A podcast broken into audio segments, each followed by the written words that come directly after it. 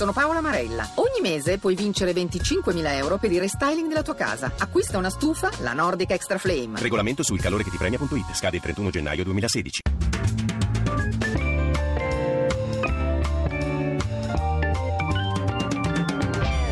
Il campionato? Rivediamolo alla radio. Buon pomeriggio dagli studi RAI di Milano al nostro affezionatissimo pubblico e andiamo con la moviola alla radio realizzata con la collaborazione redazionale di Luca Gattuso e Lorenzo Baletti e grazie per quanto sta facendo alla console a Daniele Bulgarini. E allora partiamo da Fiorentina Frosinone, partita dominata dai viola, 4 reti nel primo tempo. Nei primi 4 minuti i gigliati reclamano per 2 volte il rigore, in entrambi i casi l'arbitro Fabbri dice giustamente di no.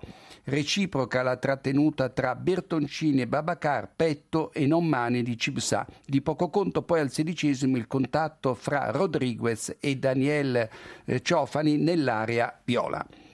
Zappino, il portiere del Frosinone, brasiliano naturalizzato italiano, si supera in 2 occasioni su Babacar, ma è costretto a inchinarsi su un tiro cross di Rebic che colpisce il palo lontano e finisce in rete, più cross che tiro. 1 minuto dopo il croato colpisce il palo giusto per dimostrare che non è solo fortunato. Al 29° giusta la munizione a Paganini che sgambetta Pasquale sulla fascia sinistra e dalla punizione arriva il raddoppio viola con Gonzalo che devia di tacco il cross di Mati Fernandez, roba da Mancini e Maradona. La Fiorentina triplica sul rigore al 31° con un cucchiaio di Babacar, ingenuo il fallo di Diakité su Mati Fernandez che non poteva più battere a rete. E andiamo a Bologna dove la squadra di casa ha battuto l'Atalanta per 3-0, ma la moviola comincia con il rigore negata ai bergamaschi al 6° dall'arbitro guida dopo il fallo di Ferrari che con il piede sinistro tocca Gomez alla gamba destra poco dentro l'area. L'arbitro fa giocare, ma questo è fallo da rigore e Ferrari sarà ammonita al 40° per aver trattenuto D'Alessandro. Al 19° l'arbitro non ritiene che il disturbo di Kurtic a Taider sul cross da sinistra di Giaccherini valga il rigore. Immagini pessime. Fra i 2 episodi c'è un'entrata durissima di Taider su Bellini che andava punita con l'espulsione, non con l'ammonizione. Caldissima l'area felsinia nell'ultima parte del primo tempo. Al 33° Gomez finisce a terra senza subire fallo da Ferrari. Al 36° Kurtic è in posizione regolare quando calcia su Mirante. Al 40° Ferrari tocca sì il pallone con il braccio, ma dopo uno stop di petto. Non c'è volontarietà. Al 52° Giaccherini porta in vantaggio il Bologna sfruttando un assist sciagurato di Toloi, subentrato da 6 minuti a Masiello nella difesa bergamasca, quasi un autogol. Per la cronaca l'ex juventino non segnava in A dal 18 maggio 2013. Ancora 3 minuti e Destro raddoppia con un tiro dal limite smorzato da Paletta, niente da fare per Sportiello. E infine al 76° Masina finisce a terra dopo un colpo ricevuto involontariamente al viso da Deron. Allora partiamo con il primo dei 3-0-0, Carpi-Verona. Alla fine del primo tempo Romagnoli, ammonito 10 minuti prima, rischia di essere espulso dopo un fallo su Pazzini in cui colpisce piede e pallone. L'attaccante dell'Hellas si agita invano con l'arbitro Mazzoleni che si limita a concedere la punizione. Un buon compromesso. Al 15° Sala si aggrappa alla maglia di Gabriel Silva che riesce comunque a passare il pallone a Lasagna, pescato però in fuorigioco, e visto che il vantaggio non si è concretizzato l'arbitro riprende il gioco concedendo la punizione al Carpi per il fallo di Sala su Gabriel Silva. Una finezza.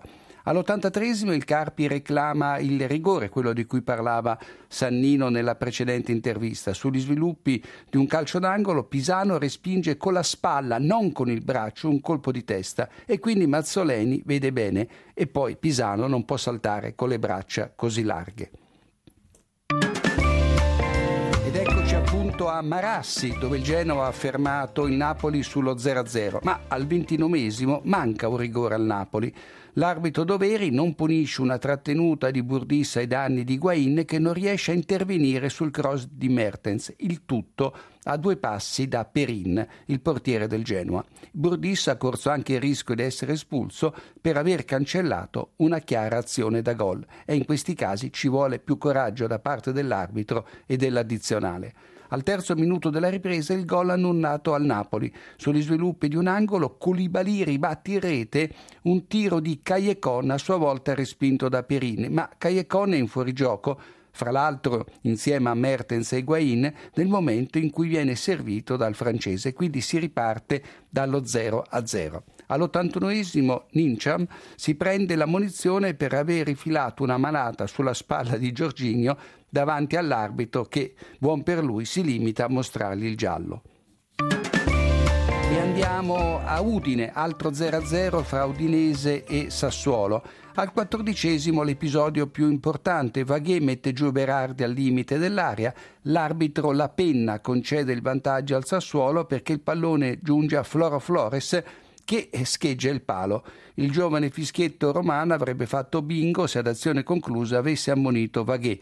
In precedenza La Penna aveva smorzato i toni mostrando correttamente il giallo a Missiroli, fallo tattico su Badu, e a Danilo che stende Duncan a centrocampo. Al 22esimo arriverà anche la ammonizione di Danilo per un calcio a Felipe. Da questo momento la partita proseguirà su binari corretti e l'arbitro non sarà più costretto a sanzioni disciplinari. Per La Penna, 32 anni, avvocato, si prospetta una carriera interessante. È tutto, Filippo, con la nostra Moviola, in attesa di Lazio-Milan, che si giocherà questa sera all'Olimpico di Roma, diretta da D'Amato di Barletta, la seconda consecutiva dopo Frosinone e Carpi, in cui per la cronaca annullò un gol regolare di Paganini.